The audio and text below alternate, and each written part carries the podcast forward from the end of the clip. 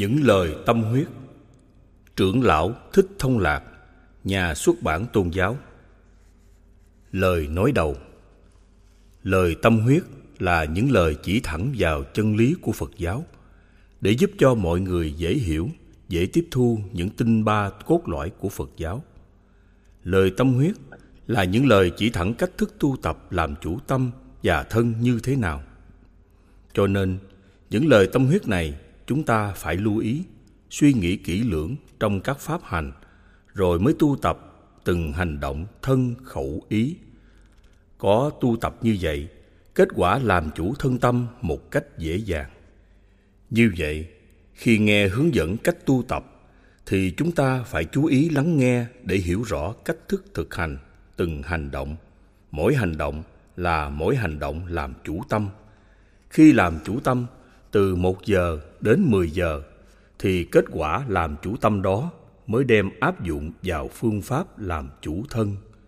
Khi tu tập đúng cách như vậy thì sự tu tập không còn khó khăn, không còn mệt nhọc. Mỗi hành động tu tập là mỗi hành động đều làm chủ được thân tâm. Làm chủ được thân tâm là làm chủ ý được sự sống chết. Làm chủ sự sống chết là người tu đã chứng đạo. Cho nên, sự tu chứng đạo của Phật giáo đâu có khó khăn, đâu có mệt nhọc như trên đã nói. Chỉ ngay từ phút đầu tiên phải biết cách tu tập làm chủ tâm cho được từng chút một. Có nghĩa là ta phải biết dẫn tâm vào chỗ bất động, như chú mục đồng dắt trâu. Mục đồng đi đâu thì trâu đi đó, người trâu như một cùng đi tới đích. Nếu quý vị thấy phương pháp làm mục đồng khó quá, thì ta hãy học cách nương ngón tay để thấy mặt trăng. Nương ngón tay để thấy mặt trăng, tức là nương hơi thở để thấy tâm bất động của mình. Hai cách này tu tập các con sẽ không bị ức chế tâm. Khi tu tập không bị ức chế tâm, thì các con mới làm chủ được tâm. Do làm chủ được tâm nên tâm bất động. Vì thế không còn một vọng niệm khởi nào xen vào. Còn vọng niệm là chưa làm chủ được tâm. Nhưng hết vọng phải lưu ý có hai phần. Một là do ức chế tâm nên không niệm khởi, vọng tưởng. Ức chế tâm do dùng một pháp môn niệm, niệm Phật, niệm chú. Một hành động, cơ bụng, một hơi thở, thở ra, thở vô, vân vân. Hai là do làm chủ tâm nên không niệm khởi, vọng tưởng, bằng pháp dẫn tâm như lý tác ý. Làm chủ tâm hết vọng tưởng là tu tập đúng pháp thiền xả tâm của Phật giáo Nguyên Thủy. Vì thế, khi tu tập cần phải lưu ý tránh những sự tu tập sai. Chúng ta nên nhớ, mục đích tu tập của đạo Phật là làm chủ thân tâm. Đạt mục đích này là chứng đạo. Chứng đạo là làm chủ thân tâm nên không còn tu tập một pháp môn nào nữa cả. Cuối cùng, thầy chúc cho mọi người tu tập đạt được mục đích này. Kính ghi, trưởng lão Thích Thông Lạc. Bức tâm thư 1 Trả lời những câu hỏi 19 tháng Giêng năm 2009 Hỏi Khái niệm âm dương của lý thuyết cổ truyền Trung Quốc hiểu như thế nào cho đúng Phật Pháp? Đáp Muốn hiểu Phật giáo về lý thuyết âm dương tức là muốn hiểu văn minh Ấn Độ theo nền văn minh Trung Quốc. Âm dương chỉ là hai cực của nhân quả Hai cực này hoạt động theo quy luật nhân quả tạo duyên hợp thành, mới có sinh ra dạng vật nên gọi là dạng vật sinh sôi nảy nở.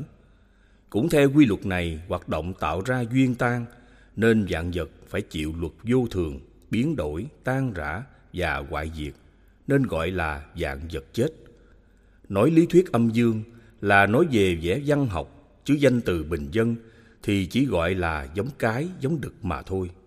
Còn Phật giáo thì gọi là duyên hợp nhân quả tứ đại âm và duyên hợp nhân quả tứ đại dương. Chứ bản chất âm dương không có một nguyên tố đơn độc được, mà âm hay dương là một hợp chất. Ví dụ, người phụ nữ thuộc về âm, nhưng muốn tạo thành thân người phụ nữ thì phải do tứ đại âm hợp lại mà thành. Người nam thuộc về dương, nhưng muốn tạo thành thân người nam thì phải do tứ đại dương hợp lại mà thành. Do âm dương mà có con đường sinh tử luân hồi. Vì thế đạo Phật biết rất rõ nên quyết tâm tu tập làm chủ luật âm dương để diệt trừ con đường sinh tử luân hồi. Người ta gọi khí âm, khí dương, nhưng khí cũng là một hợp chất mới thành khí.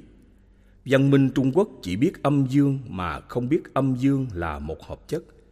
Do không biết âm dương là một hợp chất, nên nền văn minh Trung Quốc không xác định đúng nghĩa và cũng chẳng biết âm dương từ đâu sinh ra.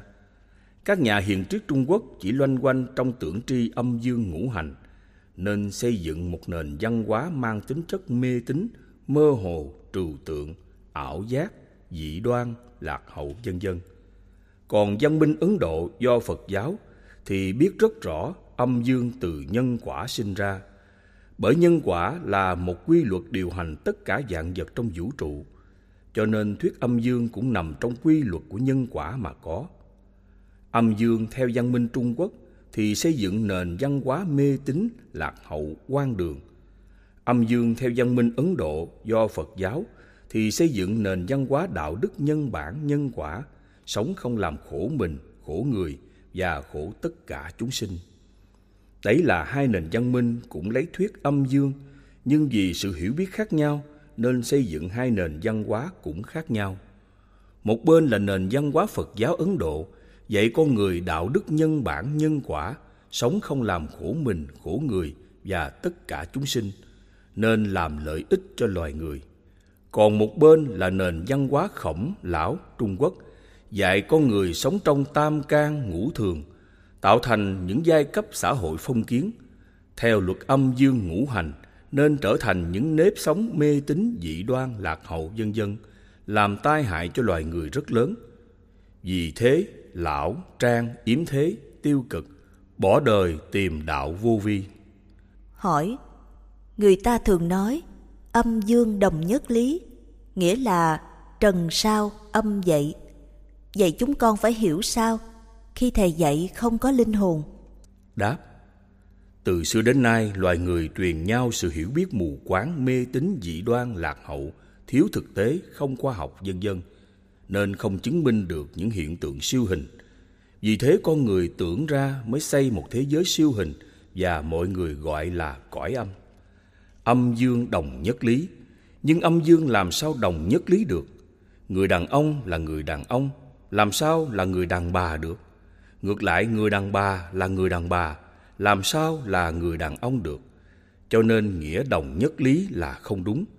Chỉ có âm dương hợp nhau thì mới sinh ra vật thứ ba, chứ hai cái là một thì không đúng. Đừng hiểu theo kiểu tưởng giải của các nhà hiền triết xưa, dương là trần cảnh, còn âm là âm cảnh. Trần cảnh tức là dương cảnh, nó còn nghĩa là sự sống của con người ở cõi trần gian, còn âm cảnh là sự sống của linh hồn nơi cõi âm phủ. Đó là một quan niệm hết sức sai lầm của nền văn minh Trung Quốc. Cho nên chỉ nền văn minh Ấn Độ có Phật giáo mới giải quyết vấn đề tư tưởng mê tín dị đoan lạc hậu này. Theo Phật giáo thì không có âm cảnh mà chỉ có sự sống của con người ở trần gian. Sự sống của một người ở trần gian gồm có dương cảnh và âm cảnh. Dương cảnh là ý thức, còn âm cảnh là tưởng thức. Bởi vậy trong một con người còn sống là phải có đủ âm dương. Vì thế Đức Phật dạy, thân con người sống gồm có năm uẩn hoạt động. Nhưng khi con người chết thì năm uẩn hoại diệt, không còn sót một uẩn nào cả.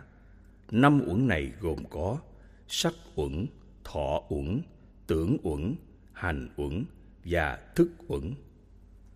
Từ xưa đến nay người ta đã lầm tưởng sắc uẩn là trần cảnh và tưởng uẩn là âm cảnh. Nhưng sắc uẩn và tưởng uẩn là hai uẩn trong thân ngũ uẩn của Phật giáo, chứ đâu có hai cảnh, âm cảnh và dương cảnh. Âm cảnh và dương cảnh chỉ là một thân con người. Vì thế khi thân người hoại diệt thì dương cảnh và âm cảnh cũng không còn. Do sự hiểu biết của Phật giáo như vậy nên chỉ có thế giới duyên hợp hữu hình chứ không bao giờ có thế giới linh hồn siêu hình. Âm dương của Phật giáo là lộ trình duyên hợp tái sinh luân hồi. Cho nên người tu sĩ của Phật giáo là phải vượt qua khỏi con đường này. Tâm người tu hành là phải diệt trừ tâm sắc dục, vì còn tâm sắc dục là còn bị chi phối trong quy luật nhân quả âm dương thì còn tiếp tục tái sinh luân hồi. Hỏi Sắc uẩn của Phật giáo có bốn chất cơ bản Đất, nước, gió, lửa Mà ở các sách cổ truyền phương Đông, nhất là Trung Quốc nói có năm chất cơ bản Kim, mộc, thủy, hỏa, thổ Vậy chúng con phải hiểu nó như thế nào? Đáp Văn minh Ấn Độ xác định một thân con người của Phật giáo là phải hợp lại đầy đủ bốn chất đất, nước, gió, lửa. Trong đất gồm có cỏ, cây, sắt, đá, sỏi, cát, vân vân gọi là đất. Trong nước gồm có chất ướt, mềm, trơn, chảy, vân vân gọi là nước.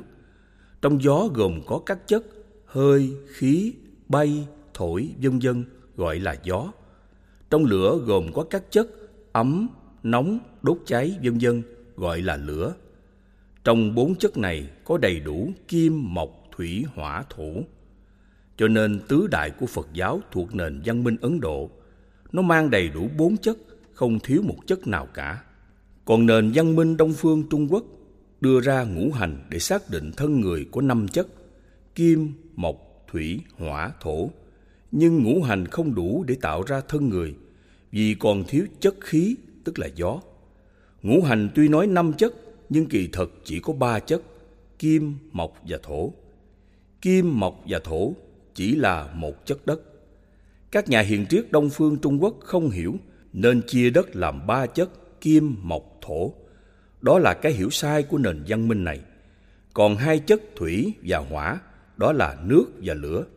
Cho nên nền văn minh âm dương ngũ hành của Đông phương Trung Quốc cho thân người có ba chất đất, nước, lửa là thiếu. Không đúng, vì trong thân người còn có một chất nữa, đó là gió. Một cái hiểu sai lầm của văn minh Trung Quốc đã biến nền văn hóa của họ mê tín dị đoan lạc hậu, gây tai hại cho loài người rất lớn. Nếu không có nền văn minh Phật giáo Ấn Độ, thì ngàn đời người ta không thấy cái sai này. Nếu đem văn minh Đông phương Trung Quốc so với văn minh Ấn Độ, thì văn minh Trung Quốc thiếu thực tế, không cụ thể, không khoa học. Vì thế đối với văn minh Ấn Độ nó còn kém xa.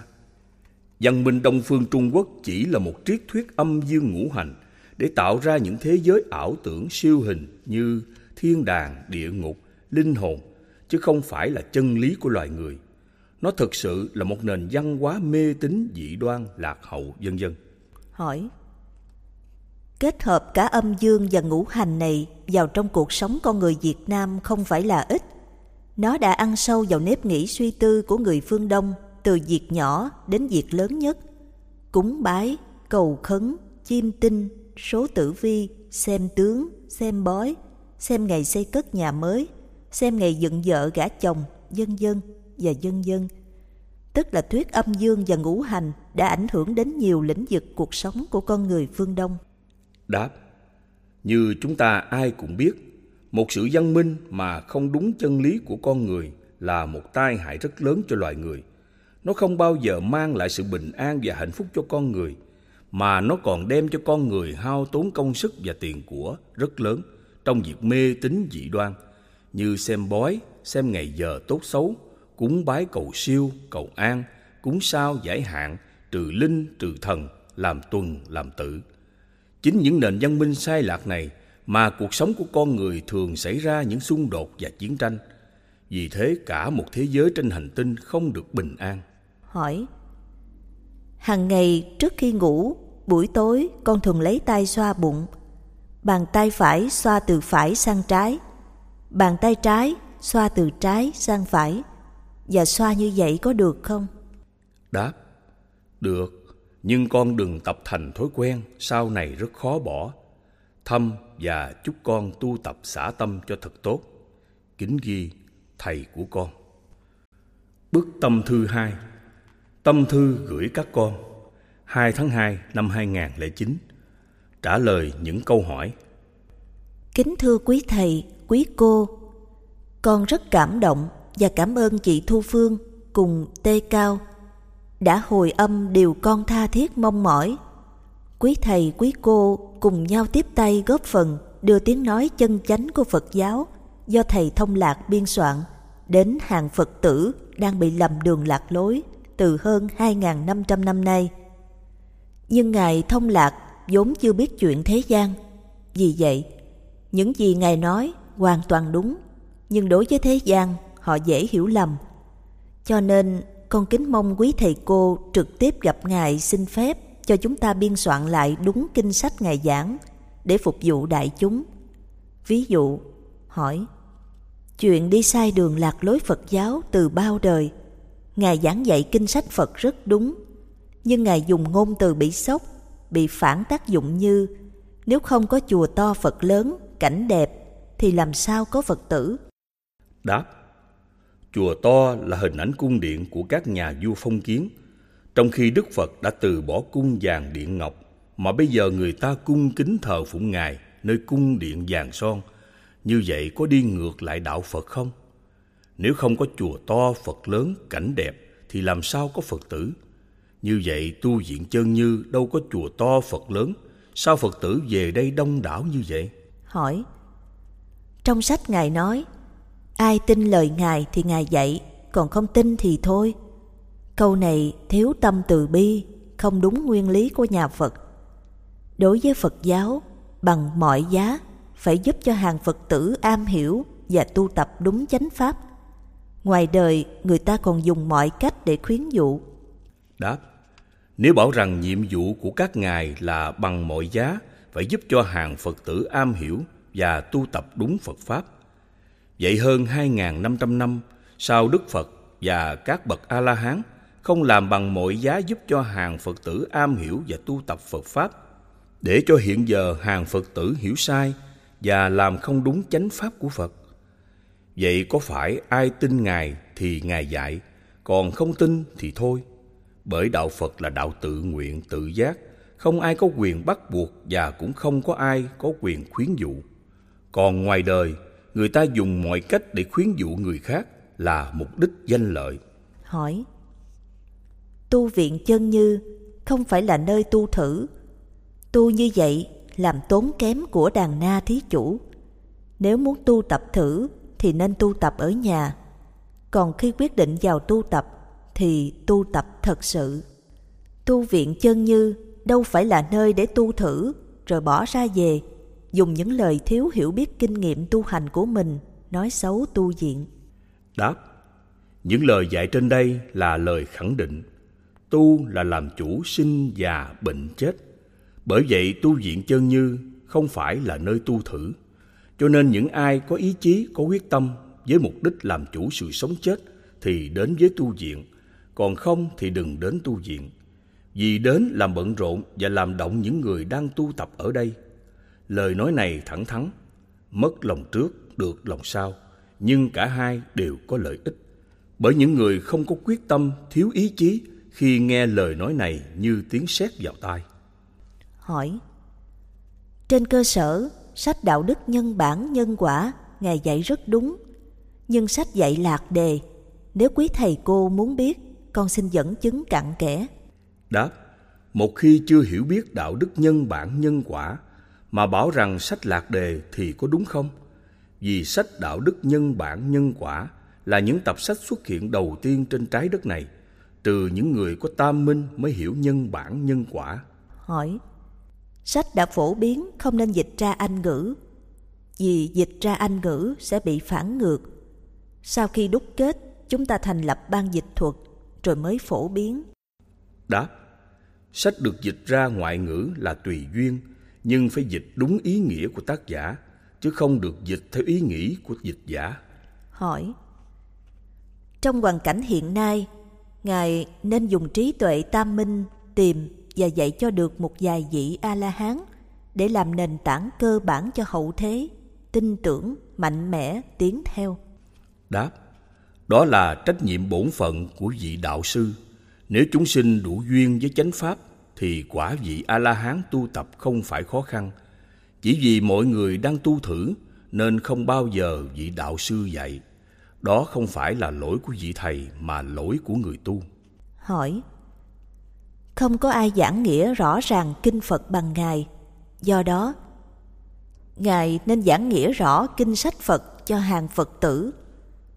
Đây là việc làm rất cần thiết và giá trị mà chỉ có Ngài làm được.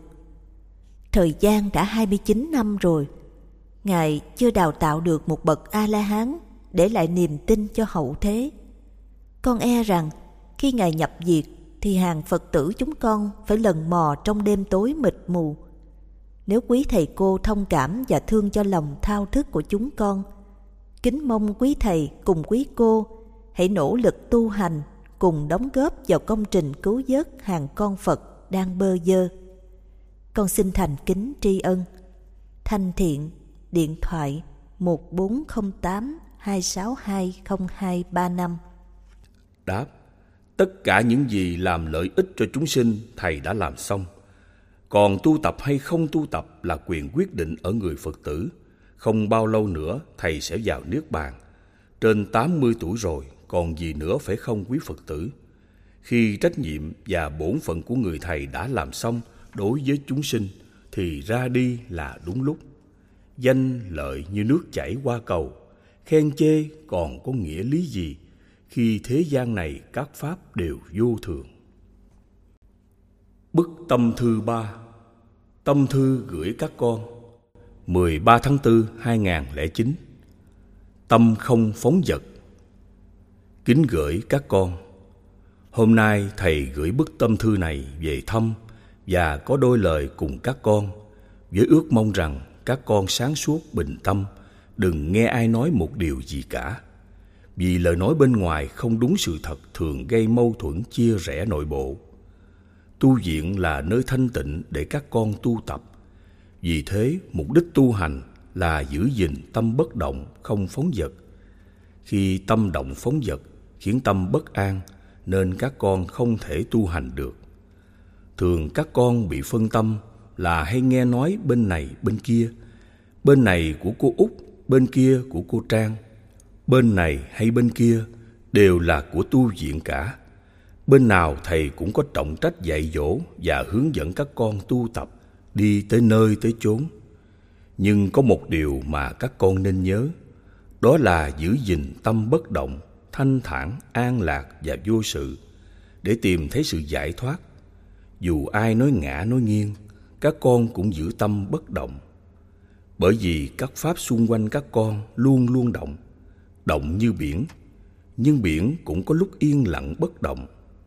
Động hay bất động không quan trọng, mà quan trọng ở tâm các con ạ. À.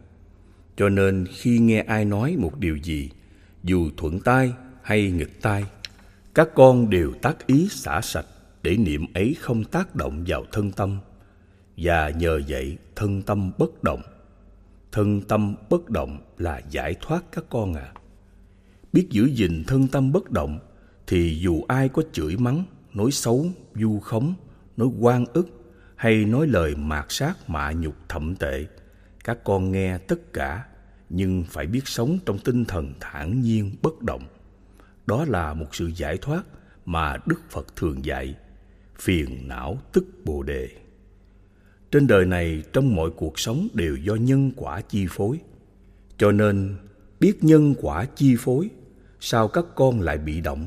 lại chạy theo nhân quả để tâm mình đau khổ. Nhân quả thì có dai phải có trả, có dây có trả thì phải vui vẻ mà chấp nhận. Chấp nhận dân quả trong tinh thần cởi mở thanh thản, an lạc và vô sự. Đừng nên nghe theo ác pháp mà tâm bị động. Hãy buông xuống, buông xuống cho tâm thật sạch, không còn một chút xíu ác pháp nào cả. Hãy bền lòng, trì chí, lo giữ gìn tâm bất động thì dù các con có ở xa thầy hay ở gần cũng đều là giải thoát chứ không phải ở gần thầy mà giải thoát ở xa thầy là không giải thoát. Giải thoát hay không giải thoát là ở chỗ thân tâm bất động không phóng vật của các con à ở chỗ động nhiều mới biết tâm mình bất động đó là giải thoát. Còn ở chỗ bất động chưa chắc các con đã biết tâm mình bất động. Cho nên tu tập mà tránh né chỗ động là yếu ớt, là không gan dạ, là không ý chí, là hèn nhát các con à. Các con cứ trì chí tu tập giữ tâm bất động là lúc nào thầy cũng ở gần bên các con. Các con có biết không? Tâm thầy bất động sẽ tương ưng với tâm bất động của các con, là thầy trò cùng ở chung nhau trên một điểm giải thoát, phải không hỡi các con? Con đường tu tập theo phật giáo là chỗ tâm bất động, chứ đừng nghe ai nói điều chi mà cứ chạy đông, chạy tây cuối cùng con đường tu tập của các con còn xa biệt mù. Hãy trì chí ở yên một chỗ mà xả tâm cho thật sạch. Nhờ có pháp thân hành niệm diệt sạch các ác pháp, nên để lại cho tâm các con một chỗ bất động, thanh thản, an lạc và vô sự. Hãy tu tập pháp môn thân hành niệm các con à đừng rời xa tu viện, vì tu viện là môi trường tu tập, là điểm đến của những ai có quyết tâm tu tập đắc đạo. Cuối cùng, thầy gửi lời thăm và chúc các con tu tập thành công mỹ mãn. Kính ghi, thầy của các con. Bức tâm thư 4 Tâm thư gửi các con. Ngày 14 tháng 4 năm 2009 Buông xuống đi. Kính gửi các con. Tất cả những gì Thầy đã dạy các con tu tập Từ bắt đầu đến chứng đạo đều đã dạy xong Người cư sĩ phải tu pháp môn nào Và người tu sĩ phải tu tập pháp môn nào đâu đó rõ ràng. Pháp môn nào dạy tu tập phá hôn trầm, thùy miên, vô ký, loạn tưởng, ngoan không? Pháp môn nào dạy diệt ngã, xả tâm ly dục, ly ác pháp? Pháp môn nào dạy tâm bất động, thanh thản, an lạc, vô sự? Pháp môn nào dạy chứng nhập tứ thánh định? Thầy đã dạy rất rõ ràng. Chỉ còn các con tu tập là giải thoát ngay liền trách nhiệm của thầy đã dạy xong còn lại những gì là phần của các con tu tập được hay không là do các con hãy tự lực tu tập không thể thầy mãi dìu dắt các con như dìu dắt một em bé mới biết đi sao? Các pháp là nhân quả đều vô thường. Không có pháp nào là các con, là của các con, là bản ngã của các con cả. Vậy các con nên nhớ, buông xuống đi, hãy buông xuống đi. Chứ giữ làm chi có ích gì thở ra chẳng lại còn chi nữa các pháp vô thường buông xuống đi nếu các con biết sắp xếp mọi việc trong gia đình, ngoài xã hội đều được an bài, thì con đường tu tập chứng đạo ở tại đó. Còn nếu không biết, thì các con có tu tập ngàn đời cũng chẳng đi đến đâu cả. Rồi tiếp tục tái sinh luân hồi mãi mãi muôn kiếp khổ đau. Muốn tu giải thoát mà đời không muốn bỏ thì làm sao giải thoát được hỡi các con. Đầu cạo, mặc chiếc áo tu sĩ mà tâm đời không bỏ thì cạo đầu mặc áo tu sĩ làm gì? Càng hình thức tu sĩ mà lòng dục không ly, ác pháp không lìa thì càng thêm tội lỗi. Có ích lợi gì mà mặc chiếc áo tu sĩ hỡi các con? Hay các con mặc chiếc áo tu sĩ để lừa đảo người, để được người kính trọng cúng dường tiền, thực phẩm, dân dân. Thầy ẩn cư, sống để tâm thanh thản, an lạc, vô sự cho đến phút ra đi vào niết bàn. Còn bây giờ, thầy gặp các con có ích lợi gì?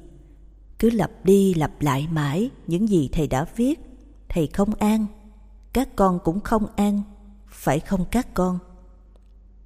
Nếu các con giữ được tâm bất động, thanh thản, an lạc, vô sự, là các con đang ở bên thầy, gặp thầy mãi mãi. Còn các con gặp mỗi chút ác pháp hay thiện pháp là tâm các con bị động, là các con đang ở xa thầy vô tận. Biết pháp tu tập giải thoát mà không cứu mình là không gan dạ, để trôi lăn trong lục đạo là hèn nhát. Phải dương lên và bền chí vượt bao khó khăn cứu mình trong lửa đỏ sinh tử đời chẳng có gì mà tiếc các con ạ. À. Thân thương chào các con, hẹn gặp các con trong tâm bất động, thanh thản, an lạc, vô sự. Thầy của các con. Bức tâm thư năm Tâm thư gửi các con 18 tháng 4 2009 Món ăn giải thoát Kính gửi các con Các con hãy đọc kỹ lại bài này mà Thầy đã cho ghi vào bia đá trong tu viện chân như với tựa đề Món ăn giải thoát. Món ăn giải thoát là một bài pháp thực hành rất cụ thể và căn bản nhất trong những lời Đức Phật dạy từ xưa đến nay. Chúng ta hãy lắng nghe lời dạy thứ nhất của Đức Phật. Này các tỳ kheo, cái gì là thức ăn cho mình giải thoát? Tam minh, bảy giác chi cần phải trả lời như vậy. Đọc qua lời dạy này, chúng ta thấy rõ con đường giải thoát của Phật giáo. Bắt đầu Đức Phật chỉ thẳng cho chúng ta biết thành quả giải thoát cao nhất của Phật giáo là tam minh. Vậy muốn có tam minh thì phải tu tập như thế nào? Phải có bảy năng lực giác chi. Trong đoạn kinh này, Đức Phật xem bảy năng lực giác chi là món ăn của tam minh. Cho nên muốn có tam minh thì phải tu tập có bảy năng lực giác chi. Đó là những kết quả pháp hành tối thượng của Đạo Phật để làm chủ sinh, già, bệnh, chết. Muốn đạt được tam minh và bảy năng lực giác chi thì phải tu tập pháp môn nào? Chúng ta hãy lắng nghe lời dạy thứ hai của Đức Phật. Này các tỳ kheo, cái gì là thức ăn cho bảy giác chi?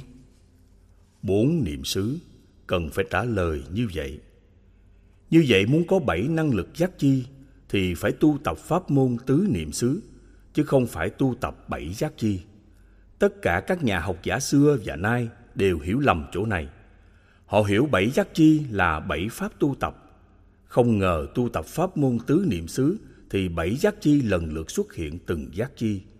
Giác chi này xuất hiện xong thì giác chi kia xuất hiện. Cứ trên trạng thái tứ niệm xứ tu tập kéo dài bảy ngày đêm thì bảy giác chi xuất hiện đầy đủ. Khi bảy giác chi xuất hiện đầy đủ thì liền có tứ thần túc. Tứ thần túc gồm có, một, Tinh tấn như ý túc hai, Định như ý túc ba, Dục như ý túc bốn Tuệ như ý túc Trong tuệ như ý túc có đầy đủ tam minh Tam minh gồm có một Túc mạng minh hai Thiên nhãn minh ba Lậu tận minh như vậy muốn có bảy giác chi, tứ thần túc, tam minh thì chỉ cần tu tập pháp môn tứ niệm xứ. Vậy trước khi tu tập pháp môn tứ niệm xứ, chúng ta phải tu tập pháp môn gì? Chúng ta hãy lắng nghe lời dạy thứ ba của Đức Phật. Này các tỳ kheo, cái gì là thức ăn cho bốn niệm xứ? Ba thiện hành cần phải trả lời như vậy. Vậy ba thiện hành là gì? Ba thiện hành là pháp môn tứ chánh cần. Muốn đạt được trạng thái tứ niệm xứ thì phải tu tập pháp môn tứ chánh cần, tức là hàng ngày tu tập không lúc nào ngơi nghỉ. Đi, đứng, nằm, ngồi đều tu tập được cả, luôn luôn dùng các ý thức tri kiến ngăn và diệt các ác pháp bên ngoài lẫn bên trong của từng tâm niệm. Tất cả ác pháp này đều phải diệt sạch chỉ còn giữ gìn và bảo vệ một pháp duy nhất – đó là tâm bất động, thanh thản, an lạc và vô sự. Trong sự tu tập ngăn ác diệt ác pháp thì sáu căn phải được chế ngự như lời dạy thứ tư của Đức Phật. Này các tỳ kheo, cái gì là thức ăn của ba thiện hành? Các căn được chế ngự cần phải trả lời như vậy. Muốn chế ngự các căn thì phải sáng suốt nhận xét sáu trần, xem coi tâm dính mắc vào trần nào nếu tâm dính mắc vào trần nào thì phải ngăn và diệt trần đó, không cho dính mắc. Đó là cách chế ngự các căn. Như vậy chế ngự các căn là phải chánh niệm tỉnh giác, đúng như lời dạy thứ năm của Đức Phật. Này các tỳ kheo, cái gì là thức ăn cho các căn được chế ngự? Chánh niệm tỉnh giác cần phải trả lời như vậy. Khi tâm lúc nào cũng ở trong chánh niệm tỉnh giác thì tâm rất sáng suốt, Tâm sáng suốt thì không một trần cảnh hay một ác pháp nào muốn xâm chiếm vào tâm đều bị ý thức ngăn và diệt sạch ra khỏi tâm, khiến tâm luôn luôn bất động, thanh thản, an lạc vô sự. Muốn ngăn và diệt được ác pháp như vậy thì ý thức luôn luôn phải chánh niệm tỉnh thức. Nhờ có chánh niệm tỉnh thức mới biết dùng pháp như lý tác ý. Có tu tập như vậy mới thấy lời dạy thứ sáu của Đức Phật. Này các tỳ kheo, cái gì là thức ăn cho chánh niệm tỉnh giác? Như lý tác ý cần phải trả lời như vậy. Đúng như vậy, những pháp hành này là những pháp bảo vệ và giữ gìn tâm bất động, thanh thản, an lạc, vô sự dễ dàng nhất mà không có một pháp nào hơn được. Đây là pháp môn rốt ráo nhất của Phật giáo để cứu người ra biển khổ. Cho nên các con hãy nhớ mà tu tập, xem pháp môn này như món ăn hàng ngày để nuôi sinh mạng của các con. Bởi vậy, bài pháp thức ăn của Phật dạy là một bài pháp tuyệt vời. Cuộc đời đi tu mà gặp pháp môn này như người đói mà gặp cơm và thực phẩm thì làm sao còn đói được nữa. Như người nghèo gặp vàng bạc của báo thì làm sao còn nghèo nữa. Trải qua sáu pháp tu học giúp chúng ta thấy Phật Pháp rất thực tế và cụ thể trong các pháp hành. Tu đâu liền có kết quả ngay liền. Bởi vì Phật Pháp là pháp môn tu tập làm chủ thân tâm, nên tu tập là có thấy kết quả làm chủ ngay liền. Muốn siêng năng tinh tấn tu tập mà không biến trễ, thì chúng ta hãy lắng nghe lời dạy thứ bảy của Đức Phật. Này các tỳ kheo, cái gì là thức ăn cho như lý tác ý? Lòng tin cần phải trả lời như vậy. Lời dạy thứ bảy của Đức Phật là lòng tin. Lòng tin do từ đâu mà có? Chúng ta đã nghe sáu pháp môn thực hành trên đây của Phật giáo. Mỗi pháp môn đều chỉ thẳng sự tu tập làm chủ thân tâm một cách cụ thể rõ ràng, khiến cho người nào tu tập cũng đều có sự làm chủ thân tâm, mang đến sự giải thoát rõ ràng.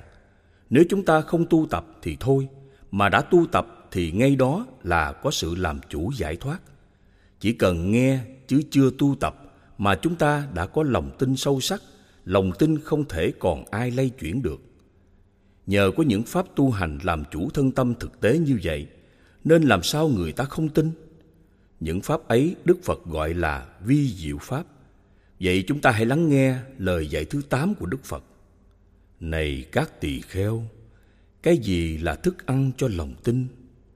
Nghe diệu pháp, chân pháp của Phật cần phải trả lời như vậy. Di diệu pháp không phải là pháp môn cao siêu vĩ đại có thần thông, phép lực cao cường, hô phong, quán vũ, tàn hình, biến hóa vân vân. Di diệu pháp của Phật rất bình thường như ăn cơm uống nước dễ dàng như vậy, chứ không phải như đọc thần chú, luyện bùa như mật tông, chứ không phải niệm Phật nhất tâm cầu giảng sinh cực lạc Tây phương như tịnh độ tông rất khó khăn, chứ không phải như ngồi thiền nhập định như thiền tông, chân đau như buốt, gối mỏi, lưng thụng, đầu lúc lắc như lên đồng nhập cốt vân vân. Di diệu pháp của Phật chỉ là những đức hạnh sống hàng ngày không làm khổ mình, khổ người và khổ tất cả các loài chúng sinh. Bởi vậy, di diệu pháp của Phật chỉ là pháp ngăn ác diệt ác pháp hàng ngày trong tâm niệm của mình. Hầu hết mọi người tu hành chưa chứng đạo, khi nghe nói đến di diệu pháp thì liền nghĩ tưởng đó là pháp cao siêu vượt ngoài sự hiểu biết của con người. Người ta cho rằng di diệu pháp còn có một cái tên là pháp môn bất tư nghị, có nghĩa là pháp môn không thể nghĩ bàn. Thật là con người quá giàu lòng tưởng tượng. Ngày xưa Đức Phật bảo, Phật Pháp không ngoài thế gian Pháp. Như vậy chúng ta không nên nghe những người tu chưa chứng, mà hãy tìm những người đã tu chứng làm chủ sinh già bệnh chết, thì họ sẽ chỉ dạy những Pháp mà họ đã tu chứng đạo như lời dạy thứ chín của Đức Phật. Này các tỳ kheo, cái gì là thức ăn cho nghe diệu pháp? Thân cận với bậc chân nhân, tu chứng đạo, cần phải trả lời như vậy. Đúng vậy, chỉ có những người tu chứng mới đủ khả năng dạy chúng ta tu chứng, còn ngoài ra thì chúng ta đừng tin ai cả. Khi tu chưa chứng, họ chẳng có kinh nghiệm tu hành, nên dạy chúng ta tu hành không kết quả làm chủ thân tâm. Bức tâm thư 6 Tâm thư gửi các con Ngày 19 tháng 4 năm 2009 chỉ thẳng pháp môn tu tập. Những lời dạy trên đây của đức phật, chúng ta nhận thấy có chín pháp tu tập gồm có một, thân cận thiện hữu tri thức. Người mới bắt đầu vào đạo phải tu pháp môn nào trước? Như đức phật dạy, mới bắt đầu tu tập là phải thân cận thiện hữu tri thức. Thân cận thiện hữu tri thức là thân cận bậc tu đã chứng đạo. Có nghĩa là phải sống ở gần bên người chứng đạo để được thưa hỏi những điều mình chưa hiểu biết. Như vậy, pháp thứ nhất là pháp thân cận thiện hữu tri thức. Khi sống được thân cận với bậc tu chứng đạo thì phải thưa hỏi chân lý giải thoát vậy chân lý giải thoát là cái gì? Hai nghe vi diệu pháp. Như lời đức phật đã dạy nghe vi diệu pháp. Vậy nghe vi diệu pháp là nghe pháp gì? Nghe vi diệu pháp của đức phật là nghe dạy bốn chân lý khổ tập diệt đạo. Khổ tập diệt đạo nghĩa là gì khổ là nói về đời sống con người, không ai là không khổ. Cho nên khi hiểu được đời là khổ, thì ai cũng muốn đi tu cả. Tập là nguyên nhân sinh ra mọi thứ đau khổ, tức là lòng tham muốn. Khi hiểu được lòng tham muốn là nguyên nhân sinh ra đau khổ, thì ai cũng muốn tu tập để diệt trừ lòng ham muốn. Diệt là một trạng thái tâm bất động, thanh thản, an lạc và vô sự. Khi hiểu biết và nhận ra tâm bất động, thanh thản, an lạc và vô sự là chân lý giải thoát của phật giáo, thì ai cũng muốn gìn giữ và bảo vệ nó để sống cho được với trạng thái này. Đạo là tám lớp học để thực hiện những phương pháp tu tập giữ gìn và bảo vệ tâm bất động thanh thản, an lạc và vô sự khi nhận ra tám lớp học và những pháp tu tập để bảo vệ và giữ gìn tâm bất động, thanh thản, an lạc và vô sự, thì ai cũng muốn tu tập để được giải thoát 3. Lòng tin Khi nghe và nhận hiểu bốn chân lý này là sự thật của kiếp người thì còn ai mà không tin đạo Phật? Khi chúng ta có lòng tin, thì pháp đầu tiên chúng ta tu tập là pháp như lý tác ý. 4. Như lý tác ý Pháp như lý tác ý như thế nào? Pháp như lý có nghĩa là như lý của sự giải thoát. Vậy như lý của sự giải thoát như thế nào? Như lý của sự giải thoát là tâm bất động, thanh thản, an lạc và vô sự. Đó là chân lý thứ ba của pháp môn tứ diệu đế. Khi chúng ta thường xuyên tu tập pháp như lý tác ý thì tâm chúng ta ở trong trạng thái chánh niệm, tỉnh giác. năm Chánh niệm, tỉnh giác Pháp chánh niệm tỉnh giác nghĩa là gì? Chánh niệm nghĩa là niệm đúng theo như lời Đức Phật dạy. Còn niệm không đúng lời Phật dạy là tà niệm. Vậy niệm đúng lời Phật dạy là niệm gì? Niệm tâm bất động thanh thản, an lạc và vô sự. Niệm chân lý thứ ba, đó là chánh niệm. Chánh niệm tức là tứ niệm xứ. Tứ niệm xứ là chỉ cho một trạng thái tâm bất động, thanh thản, an lạc và vô sự. Tỉnh giác nghĩa là gì? Tỉnh giác có nghĩa là im lặng và sáng suốt. Nghĩa chung của bốn từ này, chánh niệm tỉnh giác là luôn luôn im lặng, sáng suốt, tâm bất động, thanh thản, an lạc và vô sự. Khi tâm luôn luôn im lặng sáng suốt trên tâm bất động, thanh thản, an lạc, vô sự, thì các căn không tiếp xúc các trần. các căn không tiếp xúc các trần nên gọi là chế ngự các căn 6. Chế ngự các căn Pháp chế ngự các căn nghĩa là gì?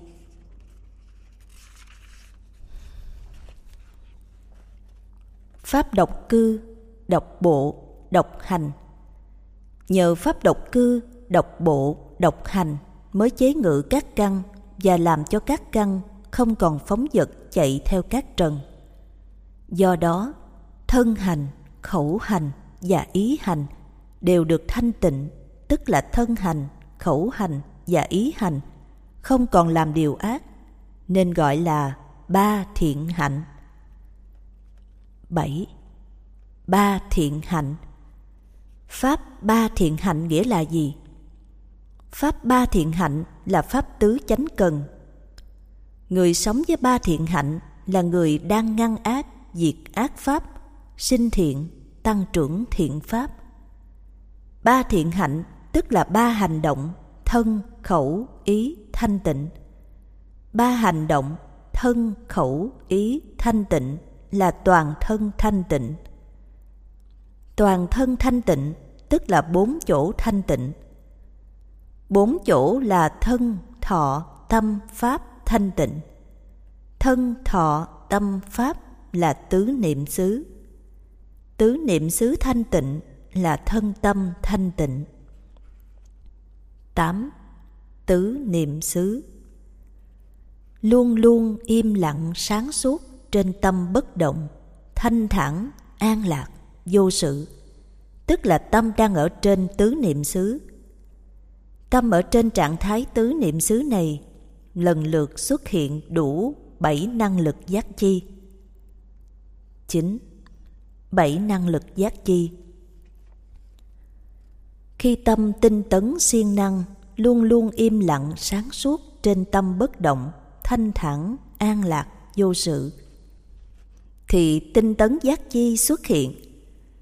Khi tinh tấn giác chi xuất hiện, thì niệm giác chi xuất hiện. Khi niệm giác chi xuất hiện, thì định giác chi xuất hiện. Định giác chi xuất hiện, thì khinh an giác chi xuất hiện. Khinh an giác chi xuất hiện, thì hỷ giác chi xuất hiện. Hỷ giác chi xuất hiện, thì xả giác chi xuất hiện xả giác chi xuất hiện, thì trạch pháp giác chi xuất hiện. Khi bảy năng giác chi xuất hiện đầy đủ, thì thân tâm chúng ta có tứ thần túc. Tứ thần túc gồm có, một, tinh tấn như ý túc, tức là tứ niệm xứ. Hai, dục như ý túc, tức là lục thông.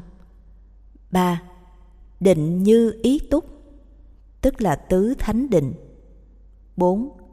Tuệ như ý túc, tức là trí tuệ tam minh Tu tập đến đây là chúng ta đã chứng đạo, không còn tu tập một pháp nào nữa cả vì thân tâm chúng ta có đủ nội lực làm chủ sự sống chết, chấm dứt tái sinh, tự tại trong sinh tử, không còn bị nhân quả chi phối điều hành nữa. Bức tâm thư 7 Tâm thư gửi các con 20 tháng 4 2009 Trả lời 10 câu hỏi sau đây Sau khi học xong các pháp trên đây, Các con nên xét lại sự tu tập của các con Và trả lời 10 câu hỏi sau đây một Trong chính pháp tu tập trên đây, Các con đang tu tập pháp môn nào? 2. Trong chính pháp trên đây, pháp môn thân hành niệm là pháp môn thứ mấy? ba Trong chính pháp trên đây, pháp môn định niệm hơi thở là pháp môn thứ mấy? bốn Tâm các con đang ở pháp môn tu tập thứ mấy? năm Người mới bắt đầu tu tập luôn luôn im lặng sáng suốt trên tâm bất động, thanh thản, an lạc, vô sự. Đó là pháp môn gì? 6. Thân tâm lúc nào cũng luôn luôn im lặng, sáng suốt, trên tâm bất động, thanh thản, an lạc, vô sự. Vậy thân tâm đang ở trên pháp môn gì? 7. Chế ngự các căn là pháp môn gì? 8. Di diệu pháp là pháp môn gì? 9. Như lý tác ý là pháp môn gì? 10. Chánh niệm tỉnh giác là pháp môn gì? Nếu tâm còn hôn trầm, thùy miên, vô ký, ngoan không thì nên tu tập pháp môn thân hành niệm. Nếu tâm còn vọng tưởng thì nên tu tập pháp môn như lý tác ý. Pháp môn thân hành niệm là pháp thứ năm. Pháp môn định niệm hơi thở là pháp thứ năm. Còn vọng tưởng thì tu tập pháp môn như lý tác ý. Hết vọng tưởng thì tu tập tứ niệm xứ. Còn hôn trầm thì tu tập pháp môn thân hành niệm. Hết hôn trầm thì tu tập tứ niệm xứ. Bắt đầu tu tập luôn luôn im lặng sáng suốt trên tâm bất động, thanh thản, an lạc, vô sự là pháp môn như lý tác ý. Thân tâm luôn luôn im lặng sáng suốt trên tâm bất động, thanh thản, an lạc, vô sự là pháp môn tứ niệm xứ. Chế ngự các căn là pháp môn độc cư. Di diệu pháp là pháp môn tứ diệu đế. Như lý tắc ý là pháp môn dẫn tâm vào đạo. Chánh niệm tỉnh giác là pháp môn thân hành niệm và tứ niệm xứ. Bức tâm thư thứ 8 Tâm thư gửi các con. Ngày 20 tháng 4 năm 2009 Tu tập mất căn bản. Kính gửi các con thân thương. Vì muốn các con tu tập từ thấp đến cao Để có một cơ bản vững chắc, Nên thầy phải kiểm tra trắc nghiệm sự tu tập của các con. Sau khi dùng 10 câu hỏi để trắc nghiệm, Thì thầy nhận xét sự tu tập của các con đã mất căn bản, và nhất là các con tự kiến giải ra phương cách tu tập. Thay vì làm chủ thân tâm, nó lại trở thành phương pháp ức chế tâm. Thứ nhất, các con nghĩ sai mục đích nên nghĩ ra cách thức tu tập làm cho ý thức không hoạt động do ý thức bị ức chế không hoạt động nên các loại tưởng xuất hiện dẫn dắt các con vào con đường thiền tưởng của ngoại đạo và thiền bà la môn Thứ hai, các con nghĩ đúng mục đích vì mục đích tu tập của đạo Phật là làm chủ thân tâm. Do muốn làm chủ thân tâm thì ngay từ lúc mới bắt đầu tu tập thì phải tu tập làm chủ từng chút một hành động của thân tâm. Có tu tập như vậy mới có kết quả. Bốn oai nghi, đi, đứng, nằm hay ngồi đều phải tu tập làm chủ tâm. Có nghĩa là khi tu tập tâm phải bất động hoàn toàn. Làm chủ tâm mà cứ để tâm có vọng tưởng xen ra xen vào mãi thì làm sao mà làm chủ tâm? Các tổ ngày xưa do tu tập sai pháp không biết pháp dẫn tâm nên mới sản xuất ra pháp tu mà nay đã trở thành kinh sách ngoại đạo và sách thiền bà la môn những kinh sách này toàn là tu tập ức chế tâm Tuy nói rằng giáo ngoại biệt truyền bất lập văn tự, nhưng cả rừng kinh sách ngoại đạo, kinh sách ngoại đạo gồm có tam tạng kinh điển, một rừng kinh sách. Từ đó, con đường tu tập giải thoát làm chủ sinh già bệnh chết của Đức Phật đã mất dấu, đã bị phủ lấp một lớp giáo lý của ngoại đạo. Như vậy quá rõ ràng hơn hai ngàn mấy trăm năm không đủ nói lên con đường chánh pháp của Phật đã bị các tổ ngoại đạo diệt mất sao? Đó là một sự thật hiển nhiên mà không còn ai dám phủ nhận nói rằng trên đây là những lời chúng tôi nói sai. Nhận biết pháp nào sai, pháp nào đúng. Vậy, ngay từ bây giờ, các con hãy ngồi bán già hay kiết già, lưng thẳng nhìn về phía trước. Cách chỗ ngồi một mét năm mươi hai bàn tay để trên lòng bàn chân theo kiểu nắm chéo nhau để thầy xem có đúng hay sai. Đúng thì tiếp tục tập cách nhiếp tâm còn sai thì hãy ngồi sửa lại cho đúng phương pháp ngồi khi ngồi, thân được yên lặng, bất động thì mới bắt đầu quan sát tâm. Thấy tâm thật sự im lặng rồi, tác ý mạnh mẽ trong đầu câu. Tâm phải bất động, thanh thản, an lạc, vô sự. Tác ý như vậy xong, liền nhìn vào thân tâm đang im lặng và kéo dài trạng thái này chỉ khoảng 30 giây thì lại tác ý câu trên lần thứ hai. Tâm phải bất động, thanh thản, an lạc, vô sự. Tác ý xong thì cứ để tự nhiên im lặng 30 giây rồi tác ý câu trên một lần nữa. Cứ tu tập như vậy trong 30 phút rồi xả nghỉ. Xả nghỉ 30 phút rồi lại tu tập. Tu tập như vậy theo thời khóa đã định. Ví dụ, thời khóa tu tập một ngày đêm có bốn thời. Mỗi thời tu có ba giờ, mà mỗi giờ tu chỉ có ba mươi phút tu tập và ba mươi phút xả nghỉ. Cứ theo thời khóa tu tập này mà giờ tu ra giờ tu, giờ nghỉ ra giờ nghỉ. Không được tu tập phi thời cũng như xả nghỉ phi thời tu trong một ngày đêm rồi trình lại cho thầy xem có nhiếp tâm bằng câu tác ý được hay không. Trong khi tu tập phải nhiệt tâm tinh cần hết sức thì kết quả mới thấy rõ ràng. Nếu thiếu nhiệt tâm mà tu hành thì cũng chỉ hoài công vô ích mà thôi. Tất cả những pháp gì từ lâu các con đã tu tập, đó là cách thức làm quen nhiếp tâm, làm quen xả bỏ hôn trầm, thùy miên, vân vân chứ chưa phải pháp tu tập đi vào rốt ráo.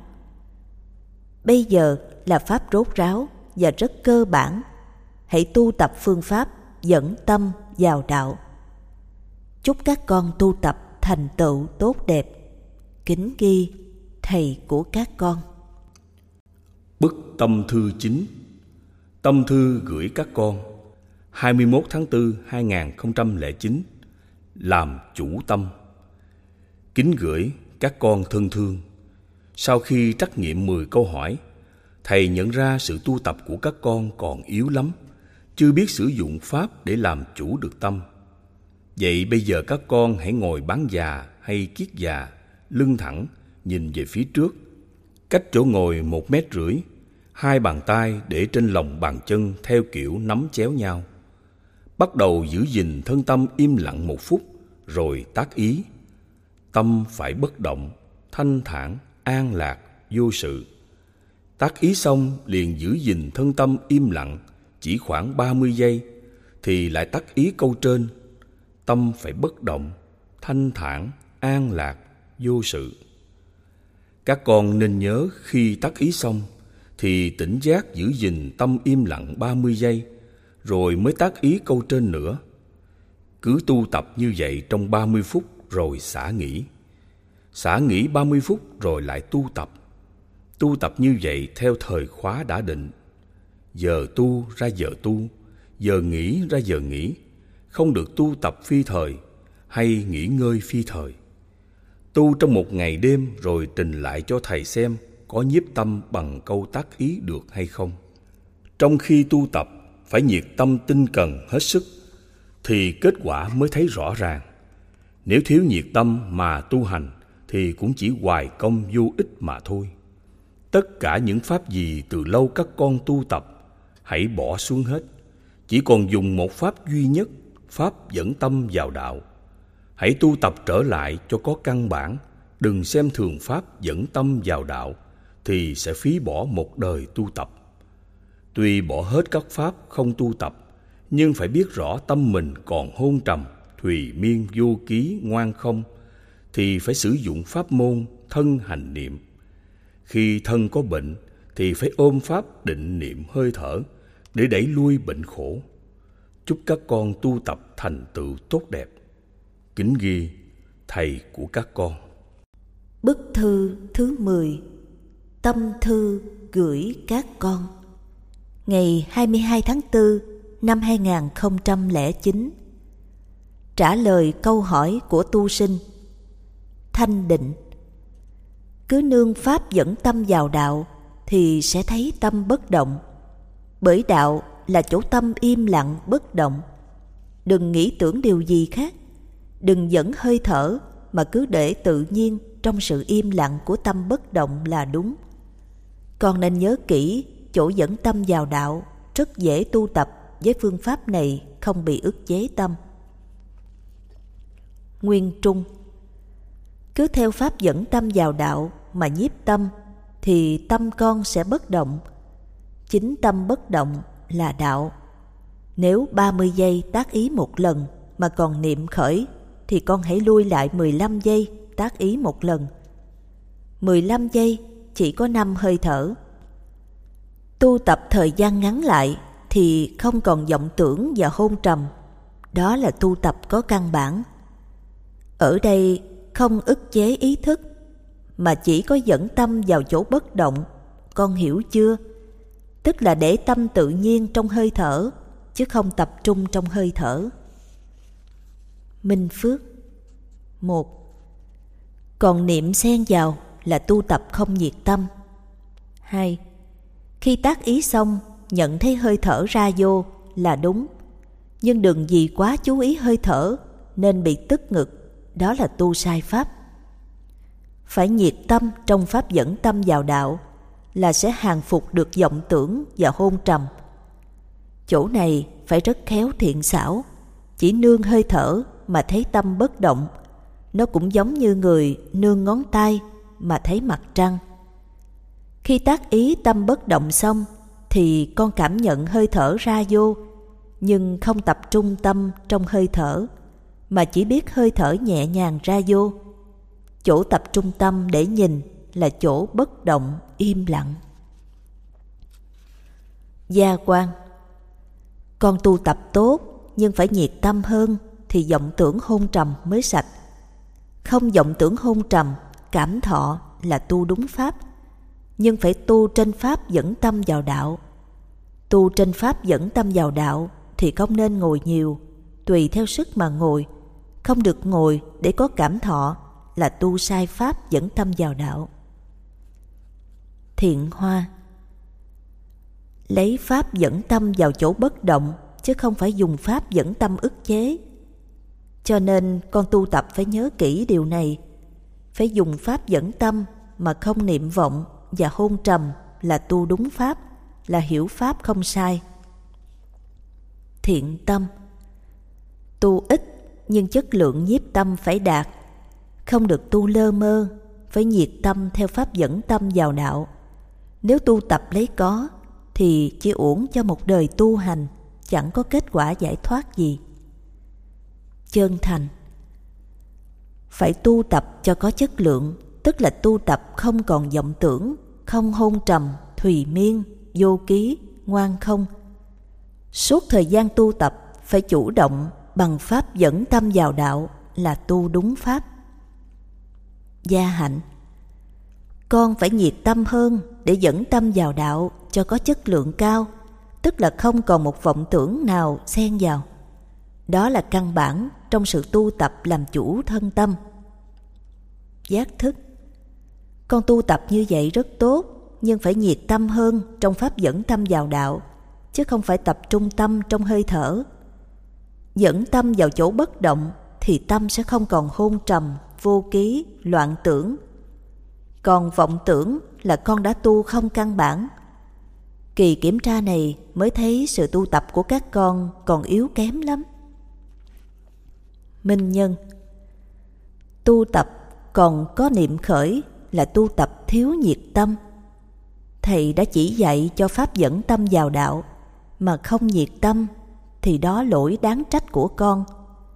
Phải tu tập kỹ lại, không nên có một niệm vọng và hôn trầm nào cả, thì mới có căn bản. Phước tồn. Phải tu tập cho có chất lượng, tu ít nhưng không vọng tưởng, không hôn trầm, chứ không phải tu nhiều như con đã ghi trong giấy. Phải theo pháp dẫn tâm vào đạo mà tu tập, chứ không được tu tập pháp khác qua đợt kiểm tra sự tu tập của các con mới thấy các con tu tập mất căn bản Vậy phải ráng tu tập kỹ lại, chứ không nên tu tập sơ sơ như vậy, rất uổng phí một đời tu tập. Nhiệt tâm là tu tập rất kỹ từng câu tác ý. Bức tâm thư 11 Tâm thư gửi các con 24 tháng 4 2009 Tài sản của giáo hội là của chung Phật tử. Một, viết sách chỉ ra cái sai là đã phá những sự mê tín trong Phật giáo, xin xăm, bối quẻ, cầu siêu, cầu an, đốt tiền, vàng mã, vân vân. Hai, kinh sách có giấy phép mới được in ấn và dạy mọi người, còn chưa có giấy phép mà dạy là sai pháp luật. Ba, khi kinh sách có giấy phép và có giảng viên thì mới mở lớp dạy, còn chưa có giấy phép mà mở lớp dạy là làm sai pháp luật. Thầy là một tu sĩ không của cải, không tài sản, không chùa to Phật lớn. Đời sống chỉ có ba y một bát. Thầy là một du tăng, nay ở chỗ này, mai ở chỗ khác. Tu viện chân như thuộc về giáo hội. Giáo hội cho của cải tài sản là của Phật tử, là của chung, của chung là của giáo hội, của nhà nước, của ban tôn giáo. Lấy của chung thì phải làm lợi ích cho mọi người, đó là niềm vui. Của cải tài sản vật chất là vô thường, có vật gì bền chắc đâu. Thân này còn giữ không được, huống là tu viện. Vì thế ai muốn thì thầy vui lòng giao lại cho, không hề tiếc một điều gì cả. Hai, Đức Phật đã dạy, nước mắt chúng sinh nhiều hơn nước biển. Đúng vậy, đời là biển khổ, chính bản thân thầy là người tu xong buông bỏ sạch, nếu như người đời thì khổ biết dường nào. Ba, Chơn Như sẽ đi vào lịch sử là nơi triển khai nền đạo đức nhân bản nhân quả của Phật giáo đầu tiên trên hành tinh này. 4. Tu viện Chơn Như là nơi tôn giáo thuộc về của giáo hội như trên thầy đã nói. Cho nên thầy chỉ hy vọng đào tạo các con tu chứng đạo mà thôi. Hãy tu tập làm chủ sinh già bệnh chết là điều quan trọng, còn tất cả những điều khác không có gì quan trọng cả cho nên buông xuống hết, buông xuống hết. Chị Đông Chùa Ngô, sư cô Đàm Yên cùng chính quyền các cấp có giấy mời và giao quyền cho thầy để về mở lớp học đạo đức và tu học theo Phật giáo Nguyên Thủy. Nhưng tuổi cao sức yếu, thầy chỉ muốn ở yên một chỗ và ẩn bóng để an dưỡng nghỉ ngơi. Kinh sách thầy viết cứ theo đó mà tu tập. năm Gánh giác một ngôi chùa còn quá mệt mỏi huống là một tu viện thì còn mệt mỏi trăm ngàn lần. Cho nên Thầy đã giao hết chỉ hiện giờ để tâm mình thanh thản, an lạc, vô sự là an ổn nhất trong những ngày cuối cuộc đời.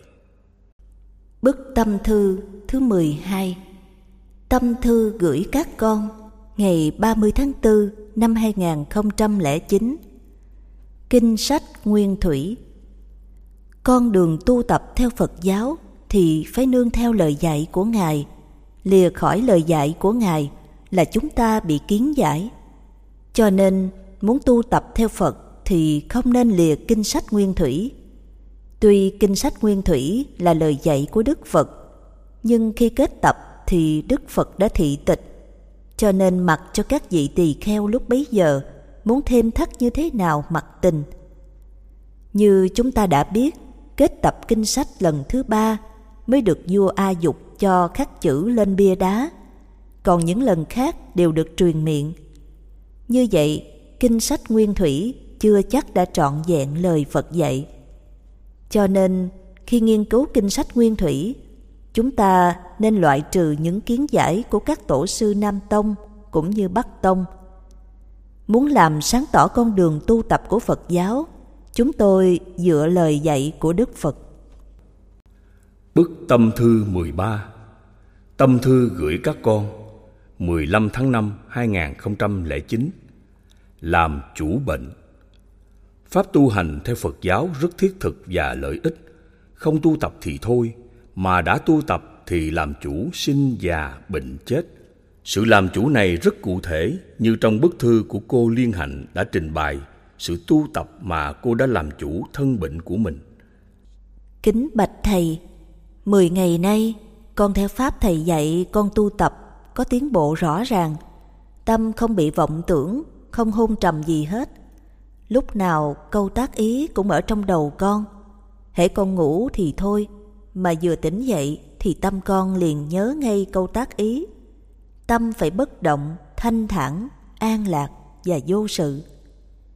Mười ngày nay, con nhờ Pháp dẫn tâm vào đạo mà con nhiếp phục và làm chủ tâm con một cách rõ ràng. Vì thế, hiện giờ tâm con êm re, không còn một niệm vọng tưởng nào xen ra xen vô như trước kia nữa. Thật là Pháp dẫn tâm tuyệt vời. Kính thưa Thầy, con trình sự tu tập như vậy và xin Thầy quan hỷ cho con tu tập Pháp dẫn tâm vào đạo một thời gian nữa để sự nhiếp tâm của con có căn bản vững chắc. Từ lâu, con tu tập không có căn bản nên đã làm mất thời gian rất uổng. Tu mà làm chủ được tâm như thế này thì rất ham tu. Bởi vì các pháp đều vô thường, nó luôn luôn rình rập bên con. Chờ có dịp là nó lôi con vào chỗ mất mạng. Cho nên con rất sợ. Vì thế, con tu tập được nên con nghĩ mình phải tu tập từng bước một cho vững chắc. Tuy chậm nhưng rất chắc chắn. Vì mỗi hành động tu tập là mỗi hành động làm chủ tâm mình. Con hiện giờ tu tập không giống như xưa kia ngồi xuống bắt bướm hái hoa mà cũng không cố sức chạy mà lại chạy lệch hướng thì cũng hoài công phí sức vô ích. Kính thưa Thầy, đêm hôm qua lúc 11 giờ 30 phút con đang ngủ, không biết con gì cắn tay con. Giật mình thức dậy, cánh tay đau nhói, tự nhiên tâm con khởi lên câu tác ý. Tâm phải bất động, thanh thản, an lạc, vô sự. Tâm con tác ý, tay bấm đèn pin, tìm xem con gì ở đâu. Tìm không thấy con gì, nhưng tay con đau lắm và bắt đầu sưng lên ngay chỗ bị cắn. Thấy thế con liền tác ý, cái tay không đau, không sưng nữa nghe. Lời con nói như vậy, nhưng thầy ơi, sao nó nghe theo lời con, nên tay con không còn đau, nhưng sưng vẫn còn chưa hết. Kính bạch thầy, con cảm đội ơn Đức Thầy truyền dạy pháp màu của Phật, giúp cho chúng con làm chủ được bệnh tật và những chướng ngại gì con cũng vượt qua được. Nếu không có pháp của Thầy thì không biết đời con sẽ đi về đâu. Kính bạch Thầy, trước đây những cơn bệnh quái ác hoành hành thân con khổ sở vô cùng và nó cứ đeo đẳng con mãi. Có lúc con muốn mượn dòng sông để kết liễu cuộc đời mình – vì không biết cách nào để cứu mình thoát khỏi bệnh khổ. Lúc con chưa gặp thầy, chưa biết pháp tu tập làm chủ bệnh khổ, nên con nghĩ cuộc đời này là địa ngục, hãy hở ra chuyện gì cũng đều là đau khổ.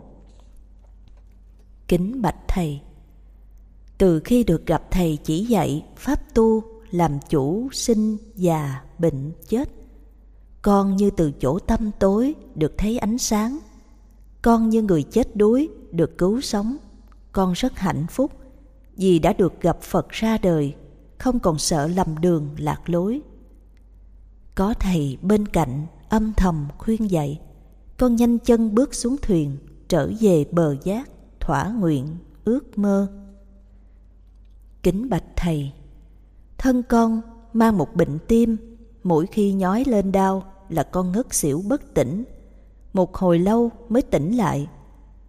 Kể từ bữa nay đã hơn một tháng mấy ngày mà cơn bệnh đau tim của con không còn tái lại nữa. Thật là Pháp Phật nhiệm màu, từ khi con ôm Pháp thân hành niệm tu tập, con đã làm chủ được bệnh, con đã điều khiển được thân tâm con. Con ôm Pháp thân hành niệm tu tập suốt trong 20 ngày, phá sạch hôn trầm vọng tưởng và phá luôn bệnh bú và tim mà trước kia bác sĩ chê không trị được. Nay nó đã hết, thật là pháp Phật kỳ diệu vô cùng. Thân con hôm nay hết bệnh, con biết nói lời gì đây để tỏ lòng thành kính tri ân đối với Thầy.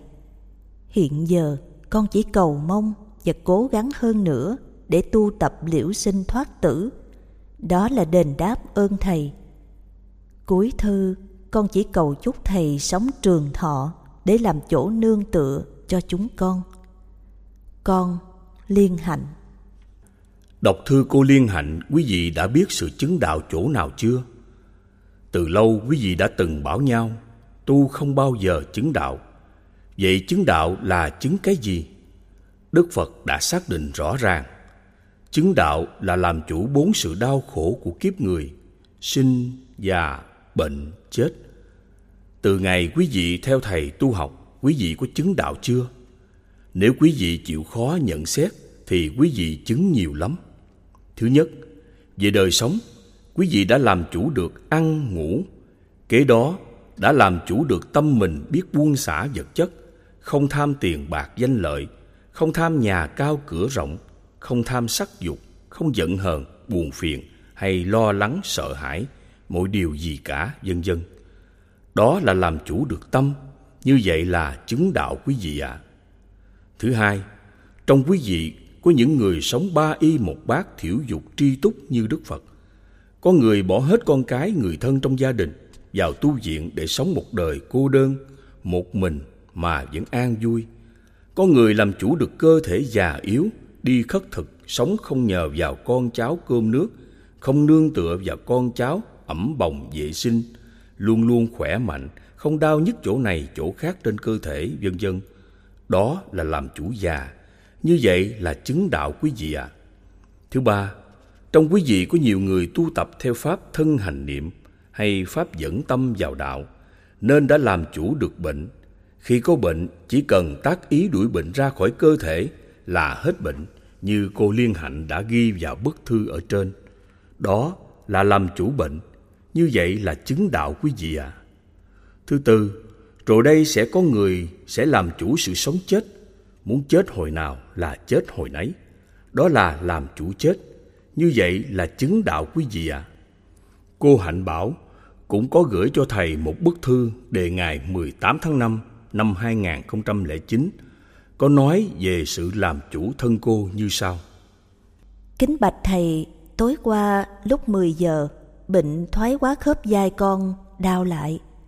Cơn đau nhức khủng khiếp, không thể nào ngủ được. Trước kia con đã bị đau hai lần, và mỗi lần đau con phải uống và chích thuốc trực tiếp làm giảm đau vào xương. Dần dần mới hết đau. Còn bây giờ ở đây thuốc ở đâu? Cơn đau nhức nhói buốt tận tim can. Con đau lắm, nước mắt con tuôn trào. Con rất sợ ngày mai phải rời khỏi tu viện. Con buồn lắm nên chỉ biết gọi Thầy ơi, thầy cứu con với. Con gọi thầy rất nhiều lần trong đêm khuya thanh vắng.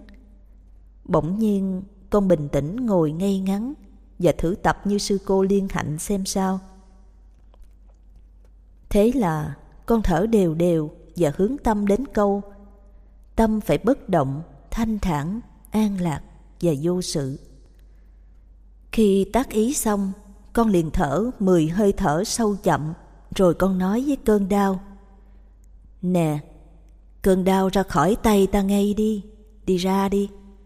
Con chỉ nói ba lần, Rồi con thở mười hơi thở. Cứ làm như vậy khoảng hai mươi phút, Cơn đau dần dần bớt. Con mừng quá. Thầy đã cứu con thật rồi, Con hạnh phúc lắm. Nhất là niềm vui của con Được ở lại tu viện tu tập, Không phải về chữa bệnh. Kính bạch thầy con viết lên đây là tỏ lòng biết ơn. Thầy đã giúp con kịp thời vượt thoát cơn đau. Con nguyện cố gắng tinh tấn tu tập Và giữ gìn đúng thanh quy Để không phụ ơn Thầy. Như vậy Chỉ có sự gan dạ, can đảm Trước cơn bệnh khổ, ngặt nghèo Ôm chặt Pháp như lý tắc ý Và định niệm hơi thở Thì các con sẽ vượt qua bệnh khổ. Cho nên khi thân không bệnh Thì nên cố gắng tu tập định niệm hơi thở. Cố gắng như thế nào để nhiếp tâm trong hơi thở mà không có niệm vọng tưởng hay hôn trầm, xen ra, xen vào, thì sự làm chủ bệnh không còn khó khăn nữa. Làm chủ được bệnh là các con đã chứng đạo, các con có biết không? Đọc thư cô liên hạnh, cô hạnh bảo, cũng như nhiều thư phật tử ở khắp mọi miền đất nước đã gửi về, đều đã xác định có những người theo thầy tu tập đã làm chủ sinh già bệnh như vậy họ là những người đã chứng đạo trọn ba phần, còn một phần cuối nữa. Cớ sao có người bảo rằng không chứng đạo? Chứng đạo của phật giáo rất đơn giản và thiết thực, lợi ích cho đời sống của con người, chứ không phải như quý vị nghĩ. Chứng đạo là phải có thần thông pháp thuật kêu mưa, hú gió, tàn hình, biến hóa, vân vân. Điều hiểu đó là quý vị đã hiểu sai đạo phật đạo phật không phải là đạo luyện thần thông pháp thuật bùa chú, vân vân. Đạo phật chỉ là một nền đạo đức đem lại cho con người. Sống không làm khổ mình, khổ người và khổ tất cả chúng sinh. Vì thế, chứng đạo của đạo phật là làm chủ sinh già bệnh chết là đủ. Không còn phải tu tập pháp môn nào nữa cả. Đọc bức tâm thư này, quý vị đã hiểu rõ. Xin đừng phủ nhận sự chứng đạo của đạo phật đạo phật có chứng đạo hẳn hoi, chứ không phải là lời nói suông, như các tôn giáo khác mà quý vị đã lầm tưởng. Hãy tinh tấn tu tập lên đi quý vị ạ. À.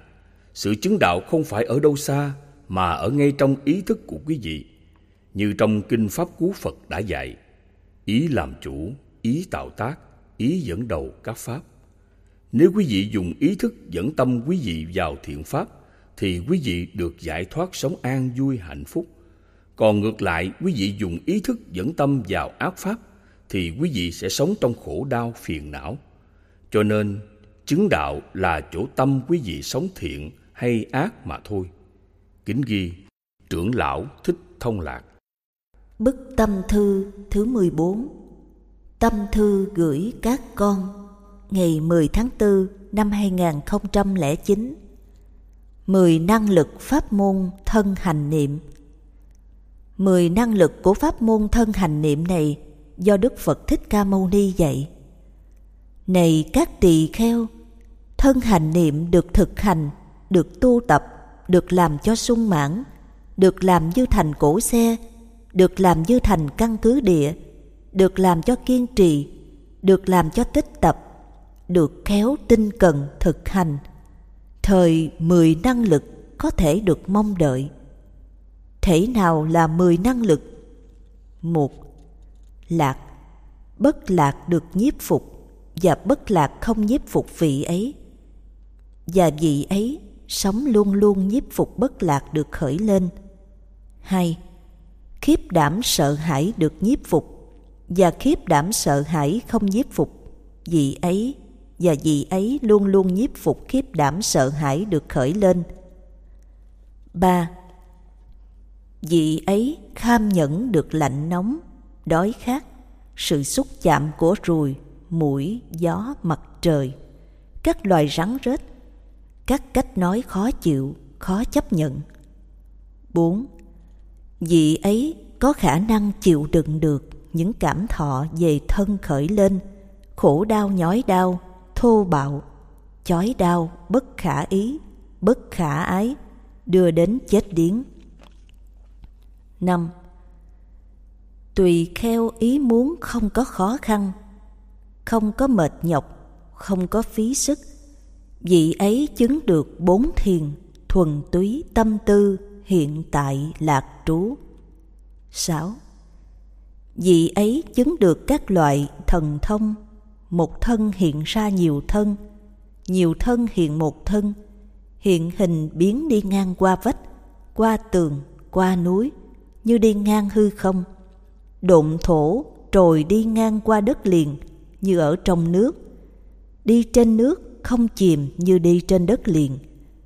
Ngồi kiết già đi trên hư không như con chim, với bàn tay chạm và rờ mặt trăng và mặt trời. Những vật có đại oai lực, đại oai thần như vậy. Có thể thân có thần thông bay cho đến phạm thiên với thiên nhĩ thanh tịnh siêu nhân có thể nghe các loại tiếng chư thiên và loài người ở xa hay ở gần. 7. Với tâm của vị ấy, vị ấy biết tâm của các chúng sanh, các loài người. Tâm có tham, biết tâm có tham. Tâm không tham, biết tâm không tham. Tâm có sân, biết tâm có sân tâm không sân, biết tâm không sân. Tâm có si, biết tâm có si. Tâm không si, biết tâm không si. Tâm chuyên chú, biết tâm chuyên chú. Tâm tán loạn, biết tâm tán loạn. Tâm đại hành, biết tâm đại hành. Tâm chưa vô thượng, biết tâm chưa vô thượng. Tâm vô thượng, biết tâm vô thượng. Tâm thiền định biết tâm thiền định tâm không thiền định biết tâm không thiền định tâm giải thoát biết tâm giải thoát tâm không giải thoát biết tâm không giải thoát 8. Vị ấy nhớ đến các đời sống quá khứ như một đời, hai đời. Vị ấy nhớ đến các đời sống quá khứ với các nét đài cương và các chi tiết. 9. Với thiên nhãn thuần tịnh, siêu nhân, vị ấy thấy sự sống và sự chết của chúng sanh. Vị ấy biết rõ rằng chúng sanh, người hạ liệt, kẻ cao sang, người đẹp đẽ, kẻ thô xấu, người may mắn, kẻ bậc hạnh đều do hạnh nghiệp của họ. 10. Với sự diệt trừ các lậu hoặc, sau khi tự mình chứng tri với thượng trí, vị ấy chứng đạt và an trú ngay trong hiện tại. Tâm giải thoát, tuệ giải thoát, không có lậu hoặc. Này các tỳ kheo, thân hành niệm được thực hành, được tu tập, được làm cho sung mãn, được làm như cổ xe, được làm như thành căn cứ địa, được làm cho kiên trì, được làm cho tích tập, được khéo tinh cần thực hành. Thời mười năng lực này sẽ có kết quả ngay liền. Thế Tôn thuyết giảng như vậy, các tỳ kheo ấy hoan hỷ tính thọ lời Thế Tôn dạy. Trên đây là 10 năng lực của pháp môn thân hành niệm mà Thầy trích ra trong kinh thân hành niệm để các con có đủ lòng tin với pháp môn này. Với pháp môn này, Thầy đã kết hợp được làm cho thành một cỗ xe, được làm cho thành căn cứ địa, được làm cho kiên trì, được làm cho tích tập. Nhờ do hôn trầm, thùy miên, vô ký, ngoan không, vọng tưởng và các cảm thọ không còn dám bén mảng đến thân tâm của các con nữa nếu các con siêng năng tu tập. Pháp thân hành niệm tu tập như vậy đâu có ngồi nhiều, chỉ ngồi có năm hơi thở mà thôi. Vậy cớ sao các con lại thích ngồi, ngồi gục tới gục lui như con gà mổ thóc, như người khòm lưng giả gạo, ngồi thụng lưng như con ếch, ngồi khòm lưng cúi đầu như con rắn khoanh tròn, ngồi nghển đầu nghiêng cổ như con ó tìm mồi, dân dân và dân dân. tưởng ngồi của các con xấu như vậy, các con có biết không? Xưa Đức Phật dạy, ngồi phải thẳng lưng, đầu cổ phải ngay ngắn, đó là tướng phước điền. Vì thế, Đức Phật đâu có dạy các con ngồi thụng, ngồi cong, ngồi dẹo, ngồi nghiêng cổ kỳ lạ như vậy. Các con kiến giải chế ra cách ngồi thiền như vậy, thật là một loại thiền kỳ lạ, mà con đường tu theo Phật giáo không ai chấp nhận. Xin các con hãy cố gắng sửa lại. Các con hãy từ bỏ ngay hành động ngồi, nằm trong giờ tu tập. Các con hiện giờ thân tâm đầy ấp hôn trầm, thùy miên, vô ký, ngoan không và vọng tưởng. Nếu không tu tập pháp thân hành niệm thì chẳng bao giờ các con dẹp sạch những chướng ngại pháp ấy. Tu tập chưa hết hôn trầm, thùy miên, vô ký, ngoan không và vọng tưởng mà ưa ngồi đó là lười biếng, không tinh tấn, không siêng năng. Người tu hành mà lười biếng không tinh tấn, không siêng năng, thì con đường giải thoát làm sao tu tập tới nơi tới chốn được. Những điều lợi ích của pháp môn thân hành niệm mà Đức Phật đã xác định cho các con thấy rõ ràng ở trên là một bằng chứng cụ thể để dẹp sạch các chướng ngại pháp, khiến thân tâm của các con thanh tịnh. Thế mà các con có tin những lời dạy này đâu. nên chỉ tu tập sơ sơ cho lấy có, cho có hình thức, rồi lại ngồi hay nằm kiết tường, liêm diêm như con cóc ngồi dưới đáy giếng hay ngồi dưới cơn mưa. Pháp thân hành niệm là pháp môn có công năng rất lớn, giúp cho các con làm chủ, sinh, già, bệnh, chết và chứng đạt chân lý tâm vô lậu. Vậy sao các con làm biến, không chịu tu tập mà cứ ngồi nằm làm phí thời gian quá uổng. Thần vô thường, nay mạnh, mai đau ốm, rồi lý gì mà chống đỡ đây? Khi được bài pháp này, các con hãy cố gắng tu tập trở lại cho chính chắn. Phải tinh cần siêng năng tu tập đi kinh hành pháp thân hành niệm.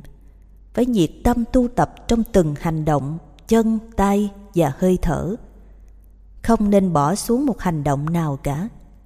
Vì Thầy đã kết hợp 13 hành động thân ý trở thành một pháp môn thân hành niệm. Bức tâm thư 15 Tâm thư gửi các con Ngày 18 tháng 5 2009 Chứng đạo một lần nữa Thầy nói về chứng đạo. Các con đừng cho rằng tu hành theo Phật giáo là không chứng đạo. Chứng đạo là một sự thật của Phật giáo. Phật giáo là một tôn giáo vì loài người, Cho nên tu hành là phải có chứng đạo. Phật giáo là một tôn giáo luôn luôn biết dùng tự lực của mình, vượt lên mọi khổ đau của cuộc đời. Vì vượt lên mọi khổ đau của cuộc đời, nên đó là chứng đạo. Một tôn giáo nhờ vào tha lực của thần, thánh, tiên, Phật, trời, Bồ Tát, cứu khổ, cứu nạn, giải trừ bệnh tật, tai ách khổ đau của mình là một tôn giáo mê tín. Mục đích của đạo Phật là làm chủ sinh, già, bệnh, chết. Cho nên người nào tự làm chủ sinh, già, bệnh, chết là người chứng đạo. Vì thế đạo Phật là đạo tự lực chứ không phải đạo tha lực. Ai theo Phật giáo mà cầu cúng lại lễ gian sinh tam bảo gia hộ là theo ngoại đạo Bà La Môn. Đạo Phật còn gọi là đạo giải thoát. Vì thế, ai sống đúng đạo đức không làm khổ mình, khổ người và khổ tất cả chúng sinh là người chứng đạo. Bởi không làm khổ mình, khổ người và khổ tất cả chúng sinh, đó là giải thoát mà giải thoát là chứng đạo sự chứng đạo của phật giáo không có khó khăn không có mệt nhọc chỉ cần chịu khó học tập đạo đức nhân bản nhân quả sống với pháp trí đạo đức và tùy trí đạo đức là có sự giải thoát ngay trước mặt. Có sự giải thoát ngay trước mặt là chứng đạo. Muốn làm sáng tỏ sự chứng đạo các con đừng giải thích theo chữ hán. Đạo là con đường nẻo lối đi vân vân. Giải thích như vậy không đúng nghĩa của Phật giáo. Vì đạo ở đây có nghĩa là tâm không còn khổ đau, tâm được an ổn yên vui, tâm bất động, không còn một ác pháp nào làm cho tâm động. Những điều trên đây tâm đã đạt được thì mới gọi là giải thoát. Mà giải thoát là chứng đạo như trên đã nói. Khi nói đến chứng đạo thì Đức Phật dùng một cụm từ chỉ cho chúng ta thấy sự chứng đạo sanh đã tận phạm hạnh đã thành các việc làm đã làm xong không còn trở lui trạng thái này nữa cụm từ này chỉ rất rõ sự giải thoát một, sanh đã tận, có nghĩa là cuộc sống không còn đau khổ hai, phạm hạnh đã thành, có nghĩa là đời sống giới luật đức hạnh nghiêm chỉnh ba, các việc làm đã làm xong, có nghĩa là sự tu tập đã hoàn tất, không còn tu tập một pháp môn nào nữa cả. Bốn. Không còn trở lui trạng thái này nữa cả. Có nghĩa là không còn tâm trở lại tham, sân, si, mạng nghi nữa. Chứng đạo có nghĩa là giải thoát hoàn toàn tâm không còn tham, sân, si, mạng nghi nữa như trên đã nói. Cho nên trong kinh Tương ưng có đoạn ông xá lợi Phất hỏi Phật Bạch Thế Tôn, nếu con được hỏi này hiền giả giải thoát như thế nào? Mà Đức Thế Tôn đã tuyên bố, trí đã được chứng đắc, sanh đã tận, phạm hạnh đã thành, các việc làm đã làm xong, không còn trở lui trạng thái này nữa, thì con sẽ trả lời do tự giải thoát, do tự đoạn diệt tất cả chấp thủ, do tự làm tâm con luôn an lạc trong chính niệm. Nhờ sống an lạc trong chính niệm như vậy các lậu hoặc không còn tiếp tục rỉ chải và con không còn chấp tự ngã ngài xá lợi phất trả lời rất đúng. Sự giải thoát này phải do chính mình, không có một người nào giúp mình được. Do tự chính mình phải đoạn diệt các chấp thủ và phải luôn luôn sống an tâm trong chánh niệm. Nhờ vậy, mọi ác pháp không tác động được tâm. Để xác định sự chứng đạo, một lần nữa, kinh tương ưng dạy, tóm lại, pháp môn này gọi tắt như sau. Những cái gì được vị sa môn gọi là lậu hoặc là ta không còn nghi ngờ gì nữa. Chúng đã được ta diệt tận, không còn phân dân gì nữa. Một trăm tương ưng, tập 2 Đọc những lời dạy trên đây, Ai còn dám phủ nhận đạo Phật không chứng đạo? Đức Phật đã xác định cho chúng ta rõ thế nào là pháp trí. Này các tỳ kheo, Vị thánh đệ tử biết già chết như vậy, Biết già tập khổ như vậy Biết già diệt như vậy Biết con đường đưa đến già chết diệt như vậy Đây là pháp trí của vị ấy Vị ấy với pháp này được thấy, được biết, được quả tức thời, được đạt đến, được thể nhập hướng dẫn thái độ của mình đối với quá khứ và trong tương lai. Người có trí tuệ về các pháp của đời sống con người thì phải thông suốt già chết. Thông suốt già chết thì gọi đó là pháp trí. Một, già là cơ thể phải suy nhược, răng rụng, da nhăn, tóc bạc, lưng khộm, tay chân run rẩy, yếu đuối, vân vân. Đó là một sự đau khổ của kiếp người. Hai, chết là cơ thể bị hủy diệt, tử vong, các uẩn tàn lụng, hoại diệt, vân vân. Đó là một sự khổ mà con người không ai tránh khỏi. Do thông suốt sự khổ đau ấy, nên người có trí phải lo tu tập làm chủ già chết. Một lần nữa, Đức Phật dạy, Này các tỳ kheo, Vị thánh đệ tử biết già chết như vậy, biết già tập khổ như vậy, biết già diệt như vậy, biết con đường đưa đến già chết diệt như vậy. Một khi đã hiểu biết như vậy thì chúng ta sẽ cố gắng tu tập để gìn giữ tâm bất động. Do giữ gìn tâm bất động thì lậu hoặc hoàn toàn sẽ bị diệt sạch. Cho nên Kinh Tương ưng xác định một lần nữa để chúng ta hiểu rõ sự giải thoát bằng pháp trí. Đây là pháp trí của vị ấy.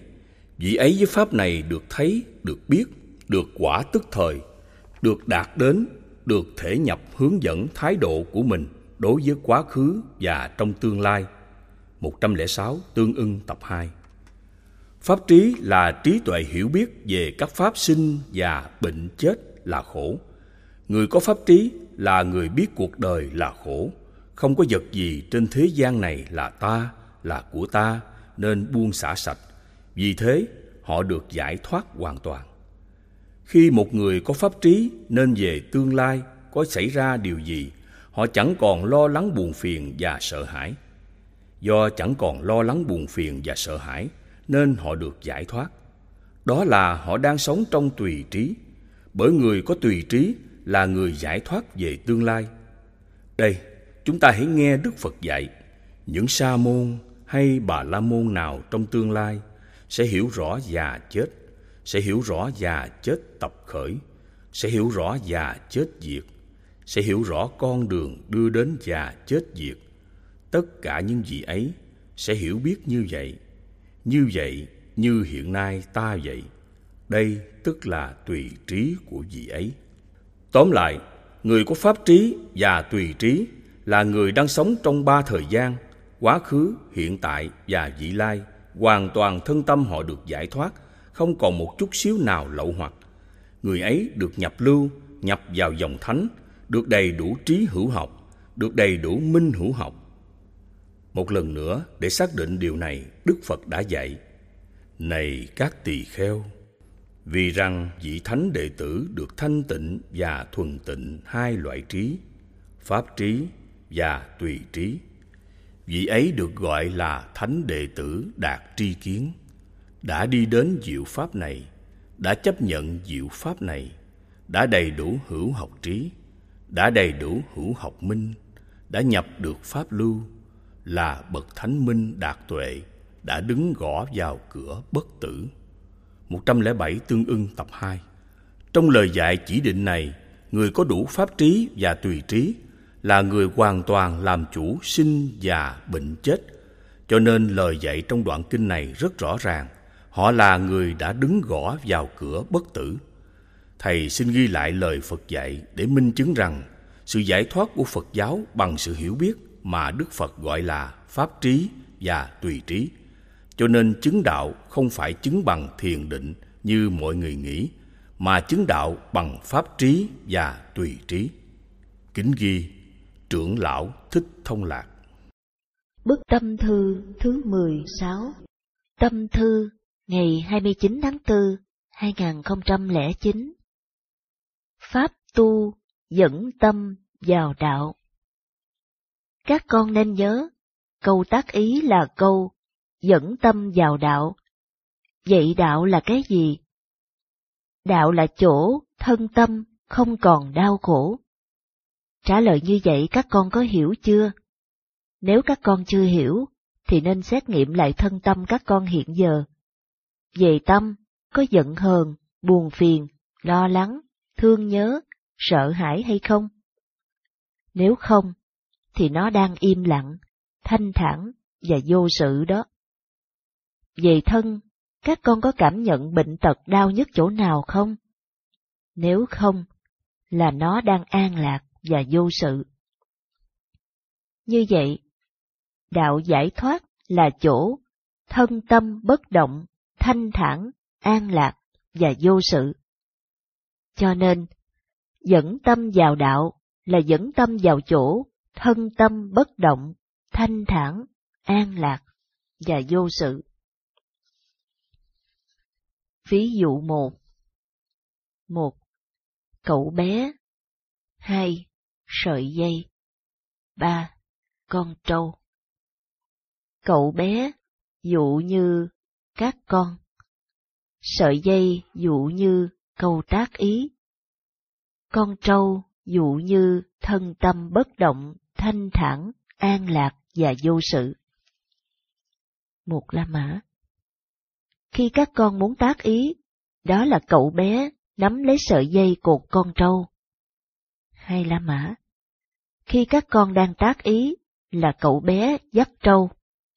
Ba La Mã Khi con trâu bước đi, là thân tâm bất động, thanh thản, an lạc và vô sự. Ví dụ hai một Tác ý. Hai Ngón tay chỉ. Ba Mặt trăng sáng. Một La Mã, tác ý.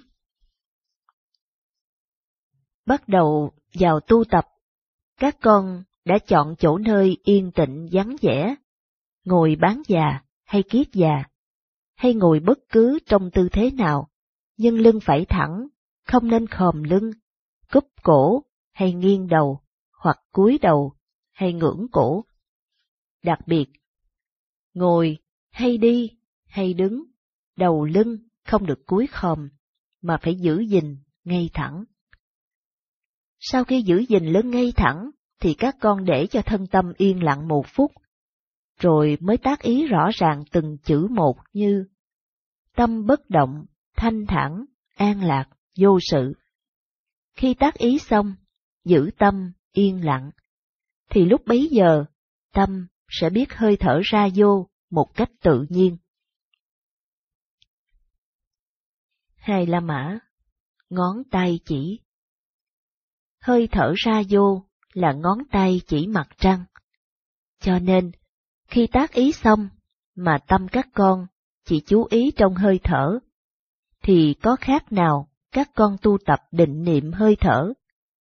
Đó là tu tập sai. Các con tu tập như vậy là các con tu tập định niệm hơi thở, chứ không phải tu pháp dẫn tâm vào đạo.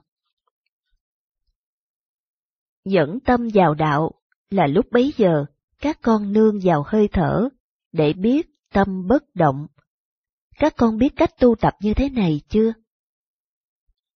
Ba La Mã, Mặt Trăng Mặt Trăng chính là tâm bất động của các con. Như vậy, nương hơi thở để nhìn mặt trăng, chứ không phải chỉ biết có hơi thở ra vô.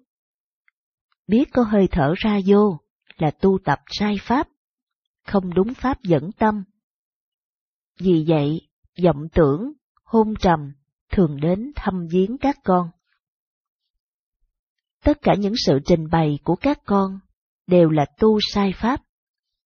Tu pháp này lẫn sang pháp khác.